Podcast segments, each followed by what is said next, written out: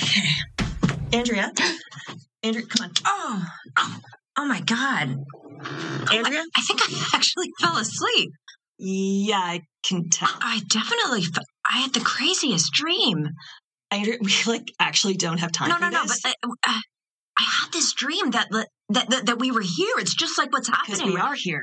You walked in and you woke me up, and we started recording the podcast. But then, but then everything went wrong. It's like, it's like you know, like one of us spilled our beer, and the laptop started sparking, and it just caught on fire, and it was it was so real. Okay, Andrea, we have been doing this for almost 10 years. And I know we did skits in the past and they were like cute and funny, but we are pretty much professional podcasters. So I'm going to need you to like, no, I don't have time for, I don't have time for this anymore. I j- we just need to get this done. I'm I'm going on a trip next week. This is our only night to do it. I just really really need you to focus, okay? Okay, Okay? Yeah. Yeah. You got it? I think I was just yeah, yeah, it's fine. Okay. Can we just pretend to be friends? Okay? Yes, yeah, yeah, Okay. I'm good. I'm good. Energy? I Energy? think I'm uh, Come on. just watch your beer, okay? Like use a cup. Oh no, Andrea, what am I gonna do? Back I will never spill beer, Just Andrea. humor me this one time. Okay, are you going to start the episode? I always start the episode. I know, but you did in my dream, and I'm just so weirded out. Okay. Well, Maybe I should start it. no. No, that's weirder if you start it. Okay, all right. Should Dante start it?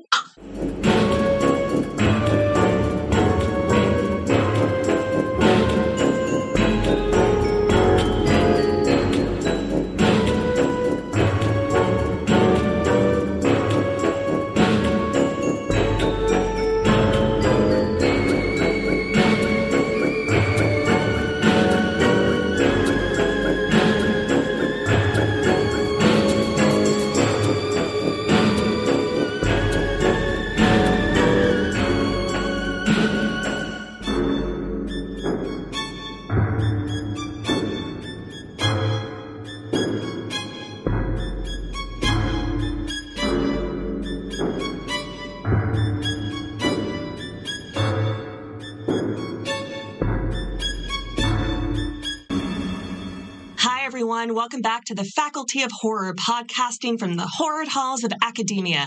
I'm Alex West with, with Oh, um, Andrea Subissati. Sorry, sorry. Andrea. Just get it Okay, okay. together. I'm good. Okay. I'm good.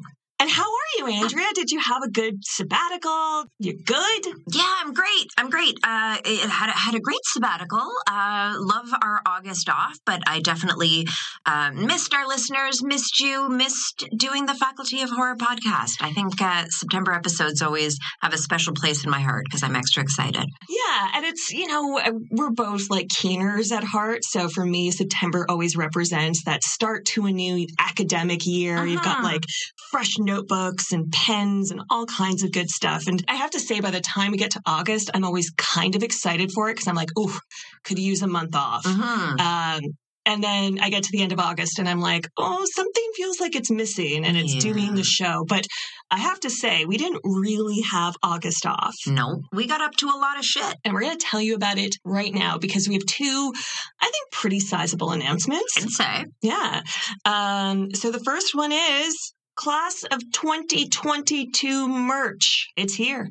It's so good, guys. It's so good. The art this year was done by friend of the show, Laura Hochstad, uh, who is incredible. She's done our artwork for so many different things. And Laura is awesome. So we were so thrilled to work with her, and she came up with something really special. It's witchy, it's spooky. I love it. And um, it's going to be available from now till the end of this calendar year. Um, so it's celebrating our 10 year anniversary. And speaking of our 10 year anniversary, guys, we have another announcement to make. We are celebrating our 10 year anniversary by doing something that we have never done before. Done a couple of live shows before. You know that we've done some live shows from Salem Horror Fest. We kicked off the inaugural Salem Horror Fest. We were one of their first podcast guests, and we've been going back ever since. This December, to mark our 10 year anniversary, we're going to do a local show in our hometown of Toronto. I am so excited. I'm excited and I'm nervous. I think we talked about it over the years that, like, in choosing a venue, like, what kind of crowd would we pull? Because we've always had issues getting good, clean statistics and a good idea of where everyone is. I have the impression, it's been a while since I've looked, but I still have the impression that the majority of our listenership is in the US, but it is indeed all over the world. But, you know, we're going to do a hometown show and see how it goes. Yeah. So uh, it's Wednesday, December 7th, and the show is going to get started at 8 p.m., and it's going to be at the Garrison here in Toronto. Great um, venue. It's going to be a really, really fun show. We're not going to tell you what we're doing, but it's good. It's going to be really fun. I think you're going to enjoy it. Some might say it is a return to form. Um, and the other thing about this show that you should know the tickets um, are going to be available as of right now. And the tickets are pay what you can. And every single penny, every single Canadian dollar we earn on tickets for this show, we are going to give directly to a wonderful charity and drop in center called Sistering. They are an incredibly inclusive drop in and shelter for women and trans women here in Toronto. They do incredible community work, and we are so excited to not only be able to offer all of you the chance to come see us for whatever you can afford to throw into the pot, and whatever we get out of that pot, we are going to send it straight over to Sistering for the holiday season. Yeah, it's really exciting. If you ever needed an excuse to come all the way up to Toronto, let this be it. We are going to link all the ticket information in the show notes here so you can make your plans, and we'd really love to see you. But now, now we are going back to the start of this new century. um, this was a film I certainly saw it in theaters. Um, kind of felt like a big deal at the time. Sure. And it's, um, yeah, we are talking about James Wong's Final Destination. Uh, James Wan, James Wong. And, you know, I think this might have been the first time I saw it front to back in preparation for this episode. What? Yeah, I, I, feel like this film is pretty ubiquitous. Like yeah. it, it's for a film that came out in 2000, for a film on the tail end of the 90s teen horror cycle. I feel like this film was a hit. It's been often duplicated, often replicated. It launched an entire giant franchise. And so, you know, even if you haven't seen the film, if you know what it's about, you're like, yeah, I feel like I've probably seen it, but I, I had that feeling. But sitting down, this is the first time I sat down to watch it. It is excellent. I can see why it enjoys the longevity that it does, and I'm really eager to talk about it. Yeah, it has a really interesting energy to it. Mm-hmm. Um, it has a very youthful energy to it with a tension of looming death, which I think we're really going to get into in this episode. But yeah, let's dive into it. Notre voyage commence. Final destination.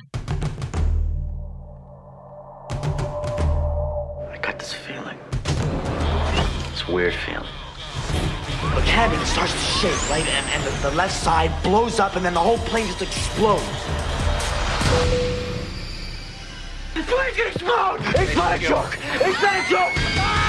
We get thrown off the plane all because Brownie has a bad dream? I saw it. The plane! It's gonna blow up! It's gonna blow up! All 287 passengers are feared dead. Because of you, I'm still alive.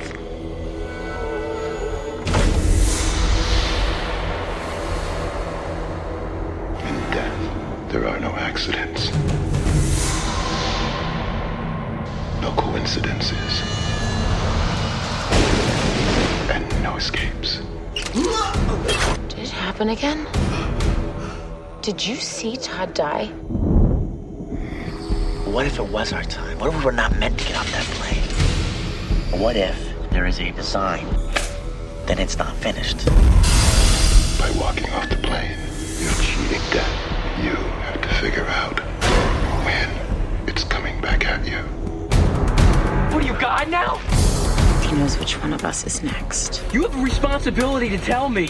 I knew I should have hit on Tammy in the pool that time. I'm not gonna let it happen, okay? Ah! Nobody has control over life and death. Unless they are taking lives and causing death.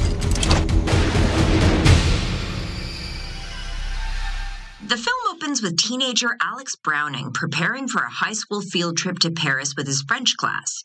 He begins to feel uneasy about the trip at the airport, and after experiencing a vivid nightmare about the plane exploding shortly after takeoff, he panics, leading to his being removed from the plane along with five other students and a teacher. Back in the airport, they witness the plane taking off and exploding just as Alex described. Shaken, the group returns home, but not before being questioned by a pair of FBI agents who are suspicious of Alex's premonition.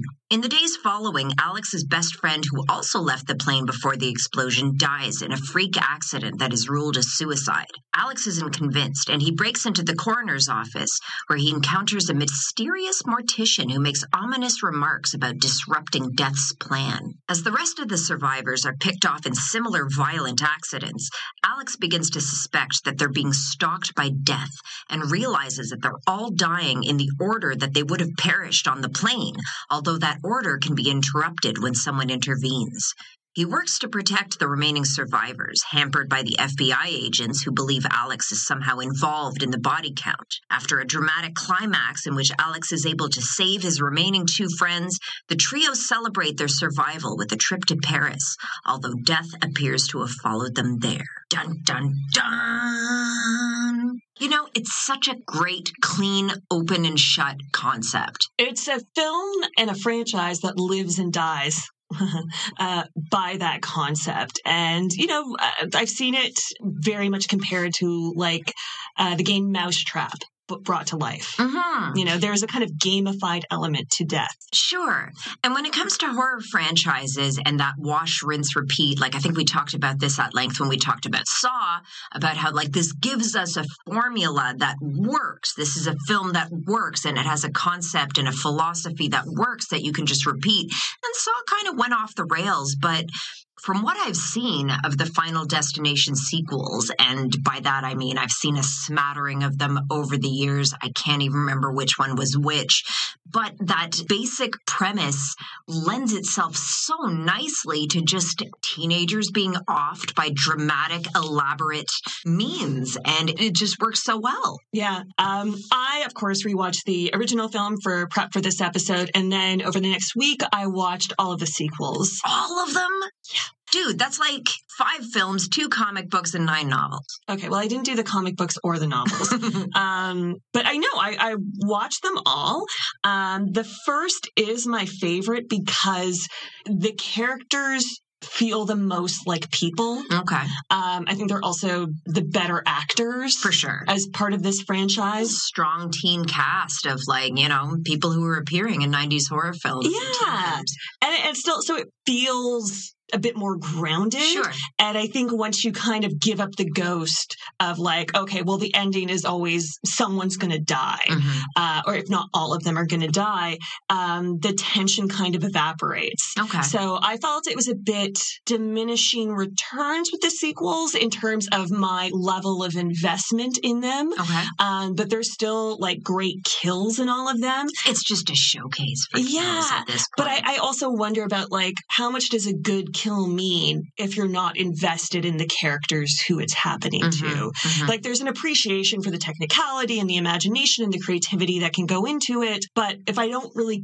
care about the characters and I'm just waiting for them to die, I find I get a little bored. Oh, By a little, I mean a lot. It becomes like brain candy, right? Yeah. Like it becomes a popcorn film that's just kind of like ah, I just want to see obnoxious teenagers picked off. And and it, I did have something in my notes about the Rube Goldberg machine. Have you heard about this? I've heard of it, but I'm unclear as to what it is. Okay, so the Rube Goldberg machine is uh, the American version of the Heath Robinson contraption, which is like the British counterpart. And these are basically a pair of cartoonists whose work featured really elaborate contraptions that were designed to perform a very specific, simple task by way of a very convoluted method. And so, like, the biggest example of that is do you remember the intro sequence of Pee Wee's Big Adventure?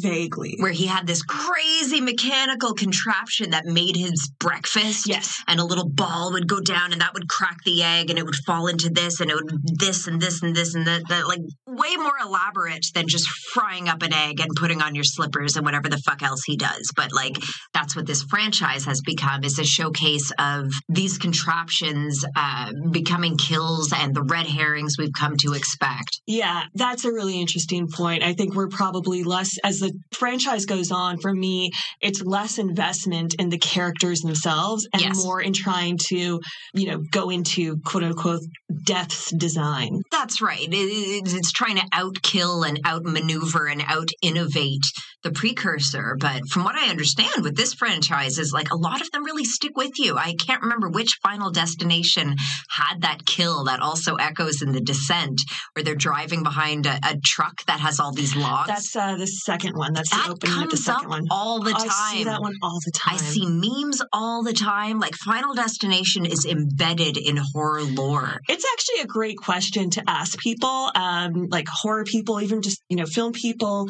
Um, like uh, if you say Final Destination, what is the kill you think of? Uh huh. I feel like there's one involving gymnastics that really that's, got to me. That's the fifth one. Ooh, oh God, I, God, I'm getting the heebie-jeebies Yeah. just thinking about it because they are elaborate and they are fucking brutal. I What's mean, your favorite? It's going to make me sound like a purist, but the ones I come back to the most are the opening sequence on the plane. Mm-hmm.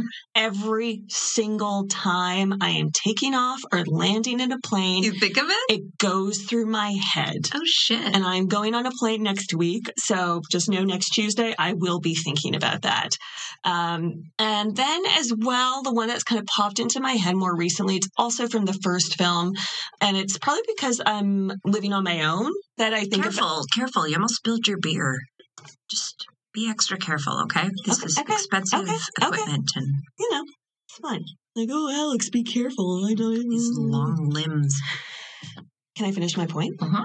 So the other death that gets me is probably because um, I live alone. Is also from this film. It's Todd's death, um, who dies. He's the first death after the accident in the bathroom. Oh my god! And I'm always like, I'm not worried about my cats eating me. In fact, I hope that's how you all bury me, or not bury me. You just let my cats eat me. Mhm. You know, I'd rather that than anything else. That's a plan. Um, thank you. Um, but it's that like, oh God, if I'm alone and I slip on the wrong thing, or if I do something, or like I, it kind of has that anxious feeling It about it. has that weird plausibility. Yeah. And I feel like the movie really took pains to be like, there's soap on the floor, which is why he can't get his footing. There's this, there's that. His dad is doing this, so he can't hear. It's just so well done. And especially because that's the first one after the accident, they really take their time with it to just kind of Mhm. show all the little like pulleys that death is working to make it happen. hmm And you also see that soap retreat.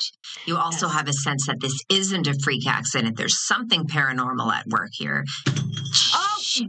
I'm sorry. I'm sorry. Alex, I told you. I literally just said to watch it just it's fine. It's not anywhere near the computer. I am mopping it up. equally upset about the wasted beer, if I'm honest. I need to mop it up.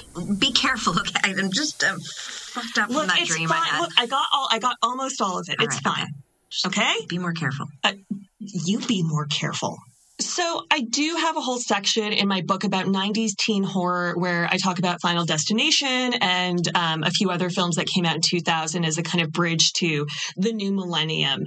And in that chapter, I identify Final Destination as such an interesting case because it shows the movement between, you know, the 90s teen horror, the jokey self-referential horror film into torture porn. I think there are ah. very clear seeds of torture porn in Final Destination, and it delves even more into that within the sequels. But I think for our purposes today, I really want to focus on the year it came out and a couple dates that surround it. So, Final Destination was released March 17th.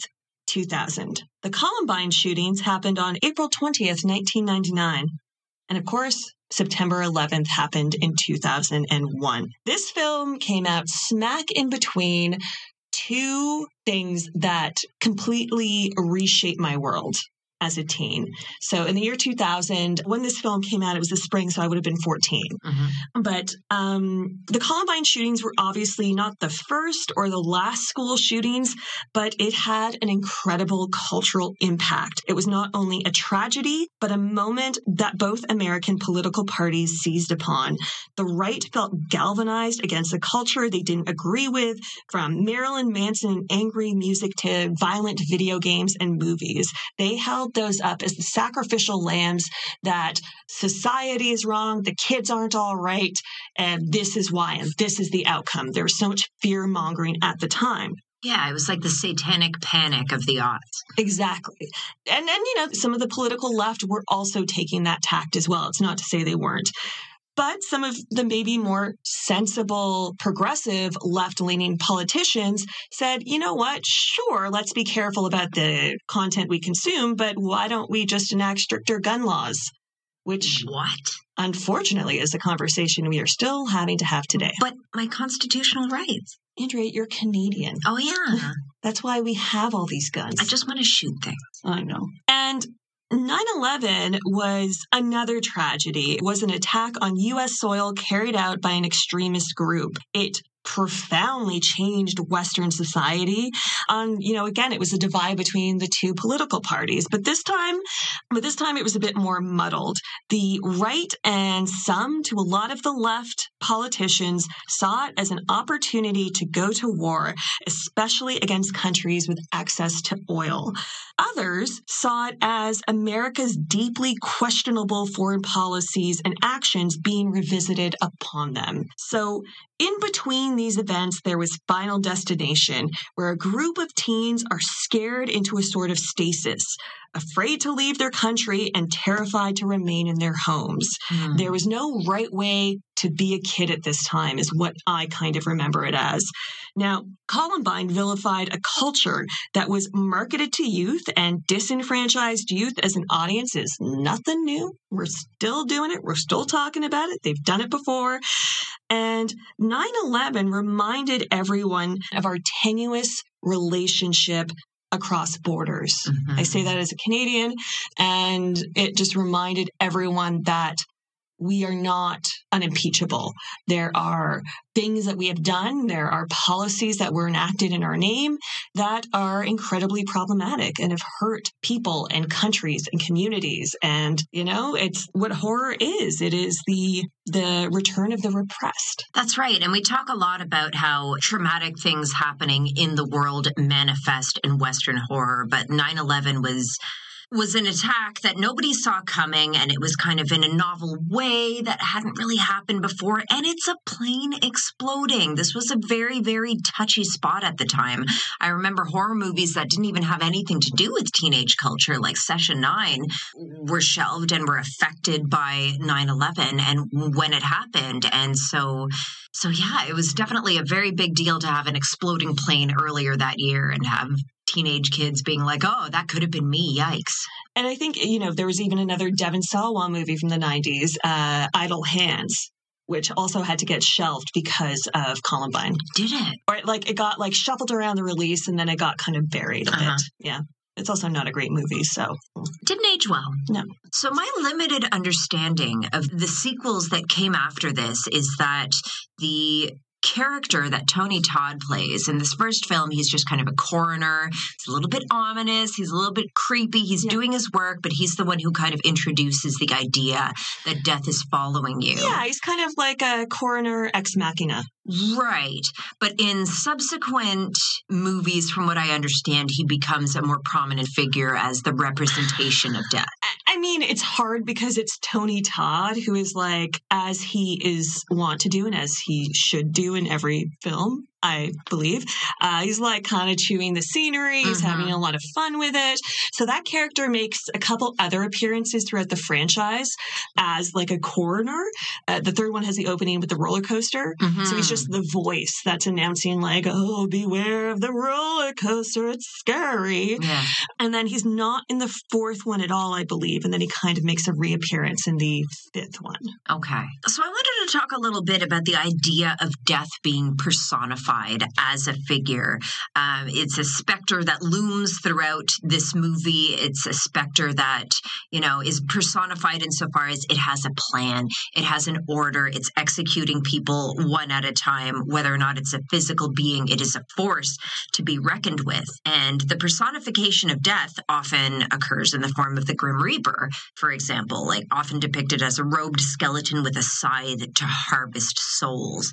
And in Christianity, death appears in Revelation as one of the four horsemen of the apocalypse, along with famine, war, and conquest, which, you know, you can see by those four that it's a very uh, tied to the times, so to speak, Right. that these were these were the vehicles that death traveled upon at the time. Now, in Greek mythos, death is personified as Thanatos, son of the night and twin brother of sleep, who would come to claim souls which were carried to the world of the dead across the river Styx. And then, of course, there's the psychopomp, which is a figure that merely guides souls to the afterlife without having any control of who dies or when. Actually, I think we've talked about this in the past, but that was the theme that guided my tattoo sleeve when I first got my first tattoo sleeve. Oh, Was that- that's that's why you got your Yeah, like I, I I wanted all psychopomps. I thought that it was it was a really interesting visual depiction of the line between life and death. Is Yeah. is is the psychopomp that is a non-judgmental figure that just you know, death isn't good, death isn't bad, but death is inevitable, and it's something that we have to confront and understand. And that's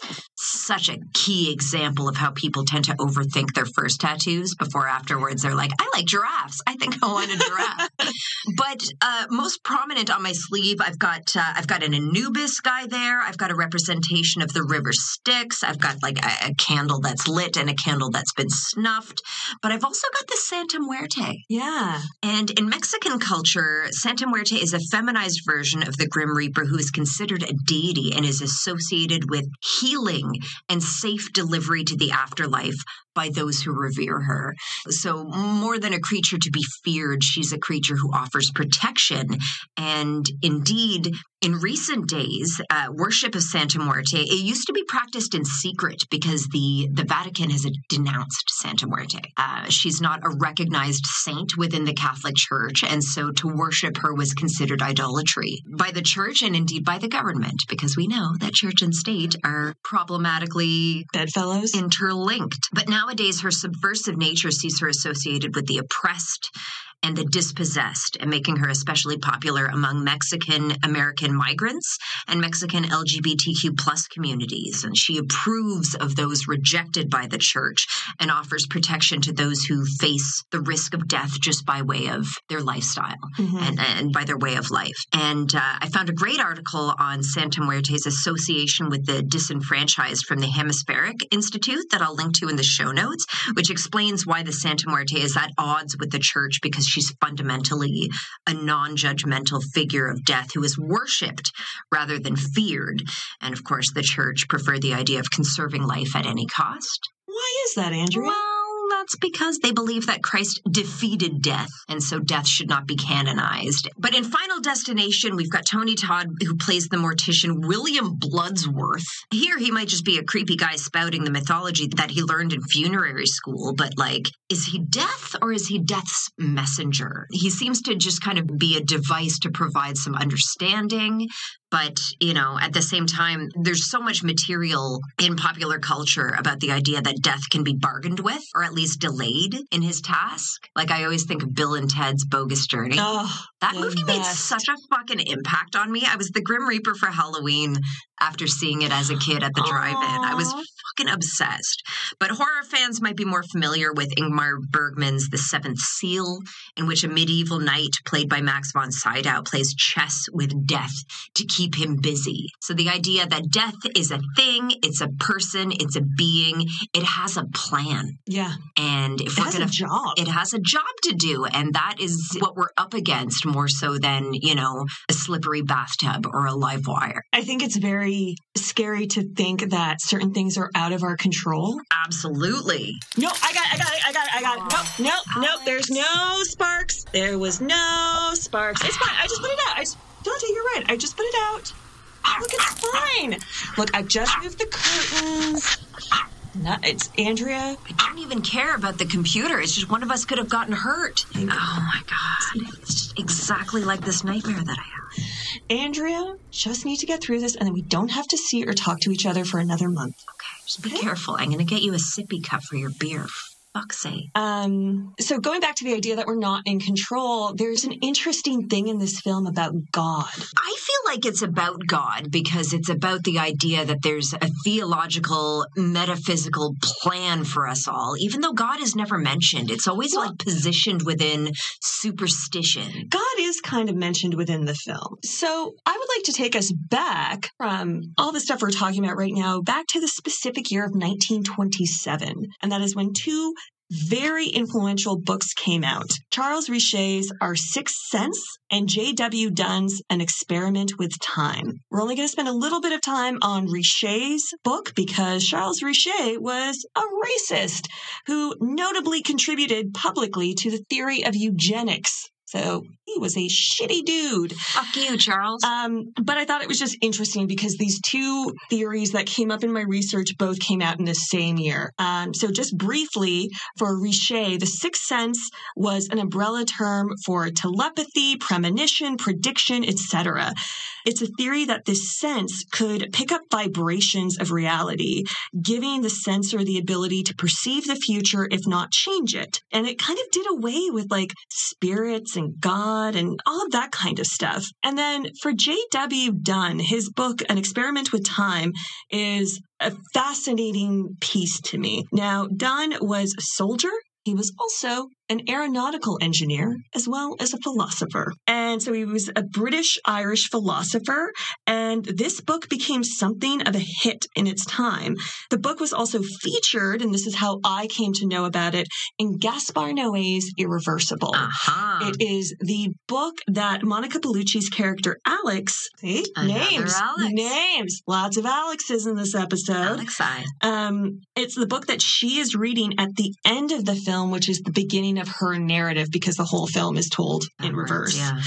And the book has two main theories precognitivism and serialism. Precognitivism came from several dreams that Dunne had himself, which foretold future elements. They were mundane things, they were deaths and accidents, as well as a dream of a plane that could operate without someone steering it. So, precognitivism and in conversations with other people, Dunne realized that this was a much more common occurrence than it was an uncommon occurrence. Senses of deja vu. I've had dreams that I feel like have come true or that have preceded some kind of event. Mhm. So Dunne was concerned that by focusing on the present and the near future, we were missing signs and intuitions that the past and present could provide. So these instincts and these ideas and signs were filtering into our dreams. That's the way they could figure how to tell us things. And Dunne's theory of serialism was developed, as many believe, to protect his theories from accusations of occult and dark thoughts and evilness at the time. Right. Uh, so he utilized the emerging quantum theory as well as Einstein's theories to develop this serialism, which is the idea that while we're awake, we are experiencing time chronologically. However, there are also higher levels of time. There are multiple dimensions through which experience happens. When we dream, we are able to start to access these different levels of time and these different dimensions of time that start to clue us into things that are coming that may affect us or maybe bigger ideas. This was, of course, never scientifically accepted, but this idea had a huge influence in literary and philosophical circles. Now, when we talk about Final Destination and God, when I watch the film, there is always one brief sequence that sticks in my head as like a fucking bellwether in this film. It's at the very beginning of the film. They're boarding the plane, and Todd's brother, George, Uh-huh. says, um, you know, everyone's kind of nervous. And he's like, well, look, there's a baby on the plane. Only a fucked up God would Only take this plane. up God would And then they pass um, a man with a handicap. Uh-huh. And then he says, a really fucked up God. Uh-huh, uh-huh. Now, both Richet and Dunne kind of do away with the notion of God in their theories. And I think they're so interesting to apply to Final Destination because I think they kind of hit on my sense of it at the turn of the 20th century. And we were beginning to start to understand that we could live without God, mm-hmm. that we could live without this Christian identity. That we could explain phenomena. Exactly. Mm-hmm. And that you know, this was the beginning of there is no God because the plane goes down.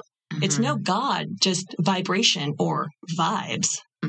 no God, just vibes. Hashtag. And I think it's really interesting when I think about myself as a teenager. And I, you have to remember the age of most of these characters and even the teacher. She's relatively young. Mm-hmm. Um, there is such drama and you're in the moment so much. And there is anxiety about your near future. But I think few teens are actively thinking about death. And I think that's why, you know, when you see a lot of teen activists who've survived school shootings, they are forever changed and they become really strong voices in that world of lobbying for gun control and things like that because they have faced something that is supposed to be unimaginable at that age. Mm-hmm. Um, and I think by Alex kind of tapping into that higher level of time, it gives him time, but it also forces him into a stasis because he becomes so paranoid. And you see it later on in the film when he's like, you know, holed out in the like cottage and he's just paranoid about everything around him. Mm-hmm. Um,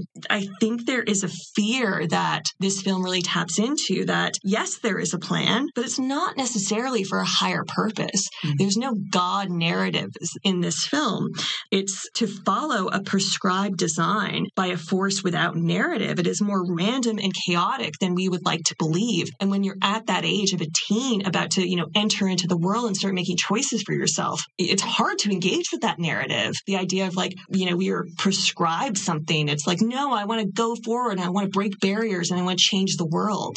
And these are teens who are beginning to understand, no, I'm just part of a larger plan. Mm-hmm. I think, you know, we've talked at length about the construction of adolescence and how it's like this weird liminal period where basically you're living to prepare for what comes next. Yeah. You know, you're not making money yet, you're not contributing to the household really, you're not fully formed, but you're in those early stages. And so there's a lot of pressure to think about the future. Think about the future. Don't fuck up your future by being a teenager and making teenage mistakes. And yeah, I think that factors into everything that was going on at the time. And and the theories that you're talking about sound very, you know, positivistic to yeah. me. Like, you know, yes, dreams offer the answers that God can't offer. That's kind of what got me thinking about how predestination figures into mm-hmm. this film. Now, predestination is the belief that God has already decided everything that happens on earth, including when and how we will die. And in Christian theology, God has a plan, but He's given humanity free will within certain limits of that plan. And the nature of those limitations have been the subject of theology and philosophy. Since pre Christian times, it's indeed been responsible for certain sects to break off from Christianity, like, uh, like Protestantism, based on the various reformations of the idea that best suited their purposes at the time. Like the Lutherans, for example, believed that everyone was predestined to heaven unless they sin, while the Calvinists believed that some were already destined for damnation, where others were destined to be saved. Now, that's the really theological bent to this subject, but in Final Destination, I felt like there were those remarks about God, and I kind of flagged those, but I also flagged the funeral Mm. The funeral, when we're talking about it was their time and God has a plan. And that is something that we actually see even today in our largely secular culture as a source of comfort. It's supposed to be comforting the idea that this is part of a clockwork machinery and that this was just their time and their their time was up. And on the one hand, it feels kind of um, not condescending, but minimizing yeah. of, of a person's potential. Like I've always kind of questioned does that actually feel comforting like the idea of being a cog in a machine? But but at the same time there's really well, not much you can I say. it's designed to be comforting is it was their plan. It was the plan for them mm-hmm. but you're still here. You're still here. So your you, your it, story but goes it's still on. weird because it minimizes people. Yeah. People who were loved who were friends who were family members and it minimizes their life. And that always freaks me out when i you know hear the thoughts and prayers prayers. Yeah, and that's it's prevalent. Uh, my partner has a younger brother who passed well before his time, and you know their family is really interested in mediums and connecting with this person on the other side. And I have a lot of mixed feelings about the value of these belief systems, and I'm I'm I'm, I'm frankly critical about giving your money to somebody who's Yeah. like, oh yeah, yeah, yeah, he's listening. But if it serves them, then it's money well served. It's money you're spending. It's a form of therapy, perhaps. But anyway, getting back to Final Destination, Final Destination deals in a more secular form of determinism, which deals in a simpler, more scientific idea of cause and effect. And this is kind of like a positivist enlightenment style thinking along the lines of the theorists you just talked about. It's almost as if life and death are part of this cosmic machine, and if one fails to perform its task, another one compensates to restore order, which is what brought me to the concept of the Risk Society. And I'll drop a link in the show notes. Uh, it's a great summary of a chapter from a book called Modernity and Self Identity, which was published in 1991 by Anthony Giddens. Uh, there's also a German sociologist named Ulrich Beck who also published a book on Risk Society that uh, that I can recommend. And it's interesting because they describe how, in the modern context, we're a lot less superstitious because science has given us so many theories and explanations about the universe. We have vaccines, we have pesticides, medicine, we have the technology to preserve food, etc. And as a result, the modern person feels a lot more control over their future. But that's not to say that the modern context isn't without new risks. And not only are they more dangerous on a global scale, uh, we haven't eradicated war, for example, we're destroying the fucking environment. These dangers are things that humanity has actually caused. So if you mm. think about, you know, our control over the universe, it's like, oh, this was a disaster. This was an act of God. We can't say that about 9 11. We can't say that about Columbine. These are processes and systems that humanity has put in place that is not only not serving us, but is actively destroying us and introducing risk into our lives and into a population that really shouldn't be experiencing risk No. young people going to fucking high school, people taking a flight in America. Anyway, Giddens argues, and he was arguing again in 1991, that while living in the world isn't riskier than it once was, we have a heightened awareness of this risk in our everyday lives and have hence developed a sense of risk consciousness in which we think about the future differently. And he talks about how we've lost faith in experts and in leaders to guide humanity, and we perceive risk just about everywhere. When we buy something at the store, we're like, "Oh, is is this full of additives? Is the CEO of this company a raging racist? Am I allowed to like this? Am I allowed like all of that is running in the background and that takes up emotional and mental bandwidth on us and that's something that we have to grapple with as a society. Anyway, Giddens, he's still alive, but he hasn't published anything since 2007 or so. So I can just Ugh, imagine lazy. I can just imagine how his head is spinning at modern developments like the Trump administration's flat out distortions of reality and the denial of science when it comes to COVID 19. I wasn't able to find like a lot of kind of newfangled COVID era interpretations of risk society. But when you think about it, every single social interaction we enter with now. It's bizarre. Like uh, we're just wrapping up in Toronto uh, TIFF 2022, and after two years of a hybrid version, they're like, "We're back, baby." It's like the Tom Cruise meme, like movies are back. Yeah.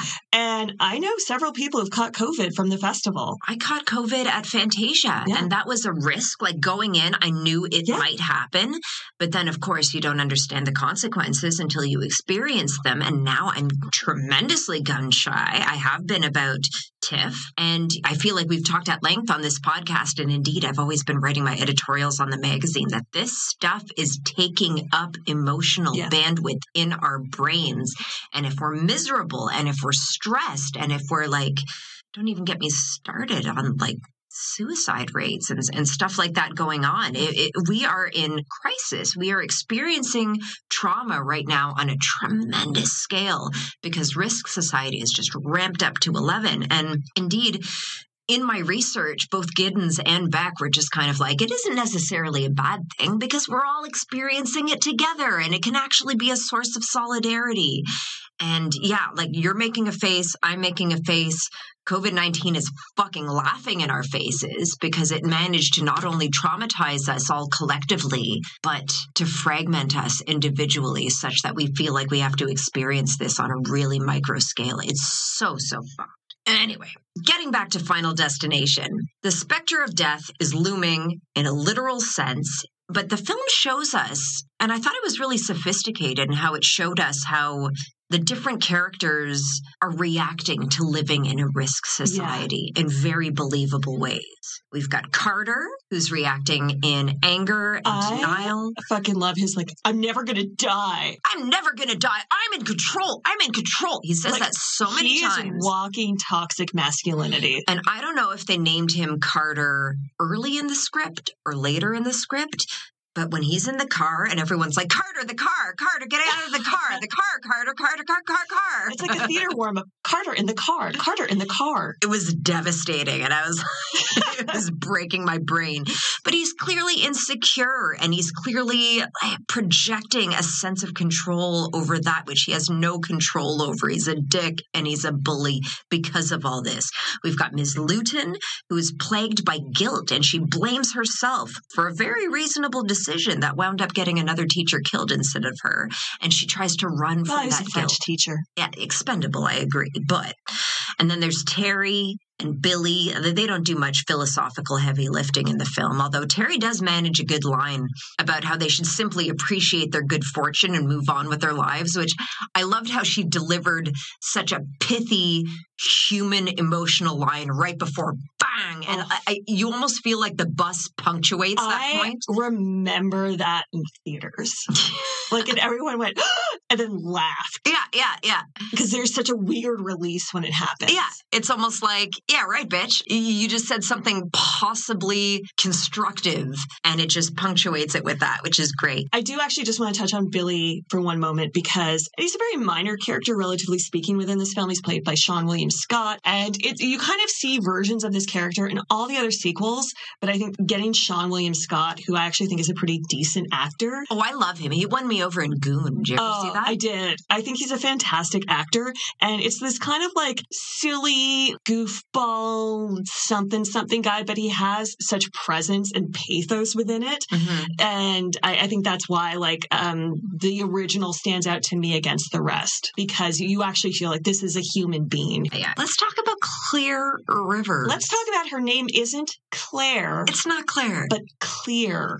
Clear. I only learned that when I was writing my book and went to just check IMDb and Wikipedia and had my mind blown. Like today, I learned. I would have thought it was Claire. I have gotten in the habit of watching all my. Whoa, whoa, whoa! What, what the hell was that? Where? It Was, sorry, sorry, sorry. I just saw something. Dude, really? It just looked like something behind you. Andrea, you got me freaked out. Can you just please talk I'm about trying to hold it together, rivers. just like clear rivers, exactly. The child of wealthy fucking hippies, clear you know, rivers.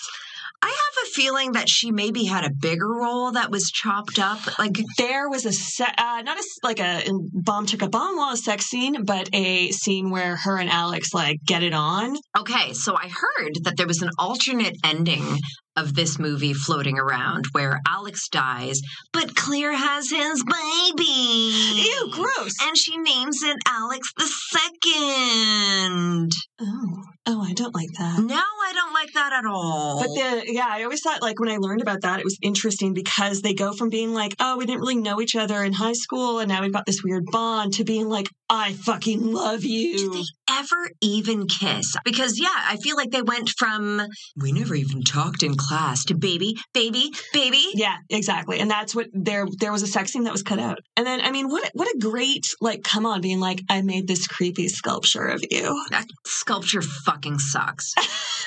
that was the late 90s. I objectively declare that It art to be garbage. Ah, God. She's not quite goth, but she's supposed to be this like weird weirdo. And I don't know. then she got blonde hair at the end. and then she got blonde hair at the end, and then she like martyrs herself and, and all this fucking shit.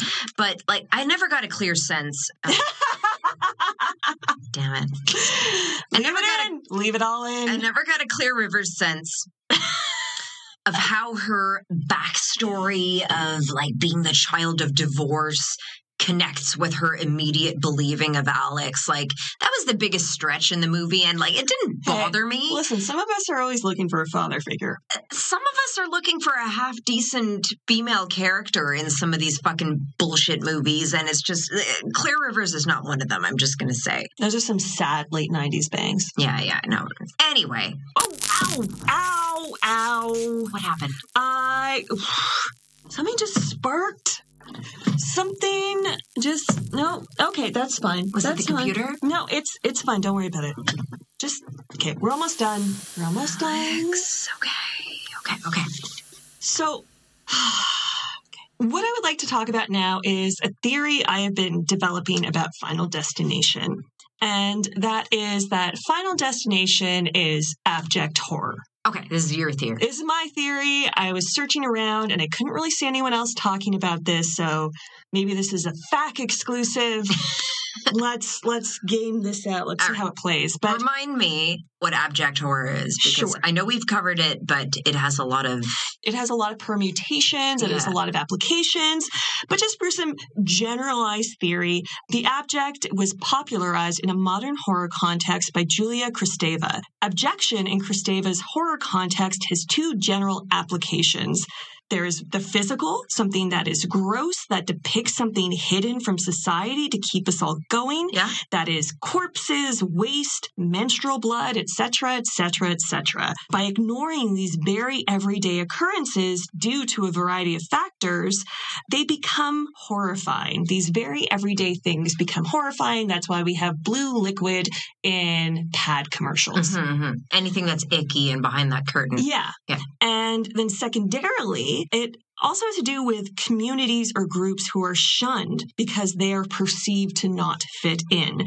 So I had this idea about Final Destination in the Abject, and so I got someone to qualify this, and that is a friend of the show, Emily Sanders. Uh, Andrea, you may remember her. We met her when we last went to Queen's University, which I think was in February 2020. I remember Emily. Um, and she was great. And she's doing her PhD in theories of the abject and Canadian genre horror cinema. And uh, we were kind of hanging out with her for a few days, and she was fantastic. And she had to drive us back to the GO train. It was like an hour long drive. And I remember, Andrea, you said to me before we got in the car, you were like, I'm just going to fall asleep. Mhm.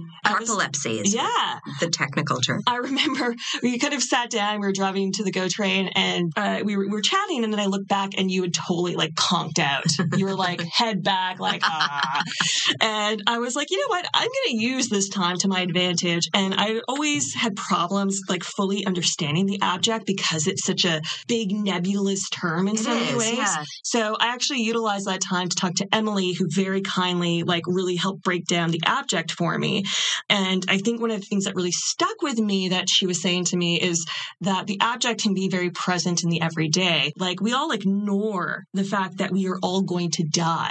It's one of the great Mm. truths in life. So we get out of bed and we do all the shit we have to do that day. So I kind of, you know, put together a couple sentences about this theory and I DM'd her and I was like, hey, does this track? Hmm And by Instagram direct message, she was like, Yeah, I think that makes sense. So, this is a PhD student qualified theory. So, in Final Destination, we are exposed to the abject horror of death. The opening sequence provides an interesting duality.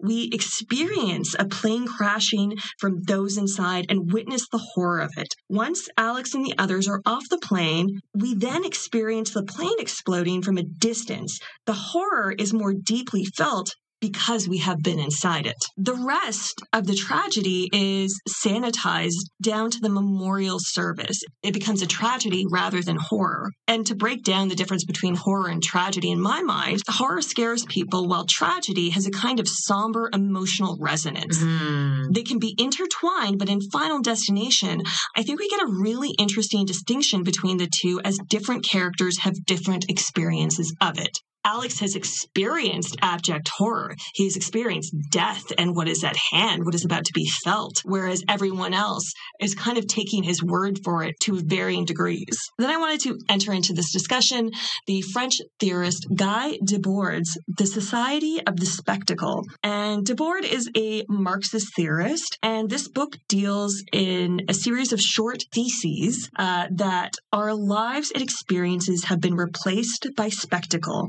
representations of lived experiences. So, to quote Debord, in societies where modern conditions of production prevail, life is presented as an immense accumulation of spectacles. Everything that was directly lived has receded into a representation. In Debord's mind, it is a means of unification of experience, not a collection of images. It is rather a quote, social relation between people that is mediated by images. And I think we can kind of look, as I was mentioning earlier about 9 11, what was experienced by those people on those planes is a horror I can't even begin to imagine. Mhm. Yet we have this collective tragic experience of it. And I think to preserve a unification of spectacle, Alex's precognition is marked as abject horror. It is not only through the death sequences, but through the way Alex is treated after the initial incident does he also become abject. Yeah. So we have experienced seeing his own death and the death of everyone around him, but then he becomes an outcast. Like Clear, I think even says at one point, like he's not a witch. Mhm. Which, like, all right. but like not only was he there not only did he narrowly escape it he had some precognition that that sets him as a weirdo so he's an Yeah. abject on a couple of levels And and he like becomes almost inert yeah after this premonition. He he's finding it harder and harder to function within society because he knows something is around the corner, that something is coming for him and his friends and the people he cares about. So he's becoming more and more afraid of the world around him and because of the his own connection to the tragedy and he was able to bring people off the plane then he becomes an outcast Mhm. so that is my theory of Final Destination and the Abject. oh i like it Thanks. I- because I, I'm interested in Alex. I was interested in how the research I was doing was all about how Alex is such an everyday teen. Kudos to Devon Sawa for projecting. He's such an everyday teen. He's just a normal teen. And I'm like, dude, he had a premonition. Yeah. I just had a dream that was so convincing that it, it, it, it's weirded me out. But He just wanted some attention. Well, a- and maybe he wanted some attention. Like he was excited for this trip, and he was even a little bit superstitious. There's that scene about him and the tag on his luggage. yeah. Alex. Todd and George's dad just called. He's picking you up at 3.30 tomorrow, and the bus leaves the high school for the airport around 5. How's my suitcase working out for you? Whoa, whoa, mama, mama, you gotta leave that on. Yeah, it's like, you know, tell you made the last flight without the plane crash or anything, so I figured it's gotta be on the bag, or at least with the bag. For luck. Where would you get a nutball idea like that? I'm still here. And yet, I can't imagine having such a strong faith in a dream that I would make such a scene on a plane such that I would get thrown off. And and, and he stuck to his guns, and I respect him for it. But at the same time, I'm like, is this everyday teen behavior? Which led me to a question that I wanted to pose to you as a literary guy: Is that is Alex a Christ-like figure? Cuz all the articles I read on Final Destination, he's so normal, and yet he's having these prophecies and he's following them so passionately, and he kind of fits the bill in a couple of respects. Manifesting divine qualities, check. Displaying kindness and forgiveness above and beyond the call of duty, check. Fighting for justice, and then the sacrifice and the martyrdom aspect, and even indeed the resurrection. Mm. I, I'm aware that there was an alternate ending where he dies and Clear has his baby and names it Alex Browning the second. Which holy fuck, am I ever glad She that should have wasn't named the it case? Clear too. Clearer. Clarification. But anyway, Alex is far from an average teen. And even if he was kind of a nerd and a dork to begin with, what nerd and dork has such faith in their own instincts to follow like that? It's a great point, and it's not one I'd considered, but I think there is a lot of traction there. You know, if I think of Christ like figures in, in media and literature and everything else, there is this propensity towards normalcy. And I think there is, you know, that Jesus was just a normal dude, duding around, and he Mhm, mhm. happened to be the son of God. And so maybe Alex is like the 21st century son of vibes. I love that. But like, I, I feel like overall, this points to Final Destination as being a film that deals in highly theological tropes, but secularizes it, modernizes it, and makes it fucking fun. It does. And I really think this film is about the absence of God and Uh-huh. how we still search for figures to lead us. and meaning and a Yeah. plan like i think there's something very very human in in predestination and the the idea that things were meant to happen but there's also a scary flip side which is what this movie explores Oh, absolutely. And like, I think there's a real human reaction to Tony Todd telling you something. Like, I told this story on the podcast before when I met Tony Todd at a Morgue party, and he was like, Alex, that's my son's name. Let's do a shot. And I was like, Of course, Tony Todd. We, we're going to do a shot Candyman, together. let's do a fucking shot Uh, who am I? what'd you shoot Uh, I think Jameson? fuck your favorite No, it's not. uh, not at all No. But I did a show with Tony Todd. Atta So, yeah. Final Destination started as an idea for an episode of The X Files. i read that Yeah, because James Wong and Glenn Morgan, who are part of the creative team um, behind the film, were also part of the creative team behind the X Files. Mm. And so by lowering the age of it to teenagers, they were like, oh, we've got a film on their hands. And New Line was looking for an entryway into the big teen horror genre that had emerged at that time. So this was a really great way in for them. And, you know, if you look up Final Destination franchise or Final Destination history or anything like that, there's still a lot of love for this franchise out there. So much so that they are in, uh, I've read versions of pre production, production on a new sequel. Yeah, yeah, I saw that too. I saw that um, the producers were looking at, uh, like, again, this, it reminded me again of, of Risk Society and about how the role of the paramedic and the EMT, like people who face death every day and their relationship to the abject. Um, that is supposedly the impetus to the new storyline. Screenwriters have announced.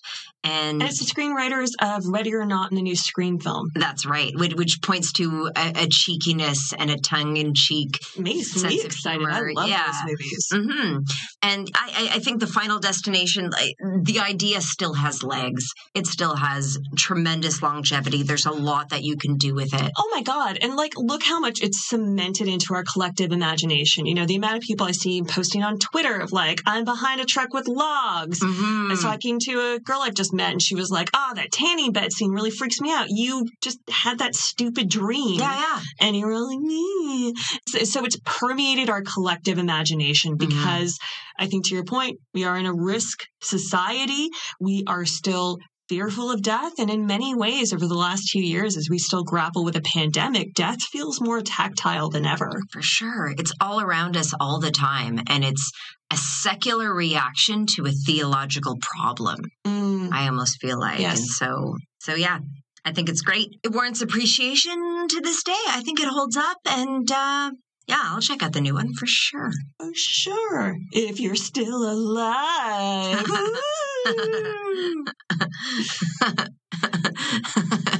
Okay. You can just, okay. no, that was funny because I don't know. That dream. Enough about you. Okay. Let's just wrap up. Remind everyone merch is on sale, class of 2022. Link is in the show notes. Beautiful design by Laura Hochstad. So excited for it. Live show in Toronto, December 7th at the Garrison. Uh, tickets are pay what you can. Everything we make on that is going to Sistering. Links for that in the show notes as well. Please check that out. We hope to see you there. But before December, Oh, we've got October, baby. and November, but we will reveal our October episode now, our Halloween edition. We tend to go hard. We tend to go into one of the big horror movies with the big subjects we want to talk about. And I have been dying to talk about this film forever. I can't wait to rewatch it. I can't wait to talk about it with you. Can I say it? Of course. 28 days later, let us all together revisit the glory that pretty much revitalized the zombie subgenre into the modern context with 28 days later. That's going to be our October I'm episode. excited. I love that movie, and it has been a little while since I've seen it. So, You know, it made a fuss and people were talking about it, but I see resonance of it to Oh. this day and I still want to talk about it. And perhaps it's because times have been so tough that a post apocalyptic context and the commodification of people is more relevant than ever. I mean, as that film said, the end is very fucking nigh. Yeah. So, and and we might bleed in a little conversation. I'll probably use it as an excuse to rewatch 28 weeks later. Oh, fuck yeah. Why? Yeah, so we might we might bring that in a bit, but um, I am so excited to tackle that film. Um, I'm so excited to hear your thoughts on it because I know we've talked briefly about it in various iterations, but to actually hear the great Andrea Subissati throw down the gauntlet Oh, on fast zombies. fast zombies, uh, biological zombies, as opposed to yeah. Let, let- we'll, we'll save it, save it, save it, save it. Do your homework. Meet us back in October for 28 days later. And until the next time, your podcast co-host decides Oh my to god! create fuss. Oh my god! What? Wait, did you see that? What? Did you see that? Just, No, Andrea, just tell me what did you see? never mind. That's probably nothing. Okay. Well, I okay. Can we at least wrap this up because I would like to eat these chips. Okay, okay, okay, okay. Uh, until, uh, God, until you have a premonition that your co-host doesn't believe. Office hours are closed. And uh, it's so fucking lame. I can't believe. Wait, wait. Are you okay? Alex, Alex, breathe.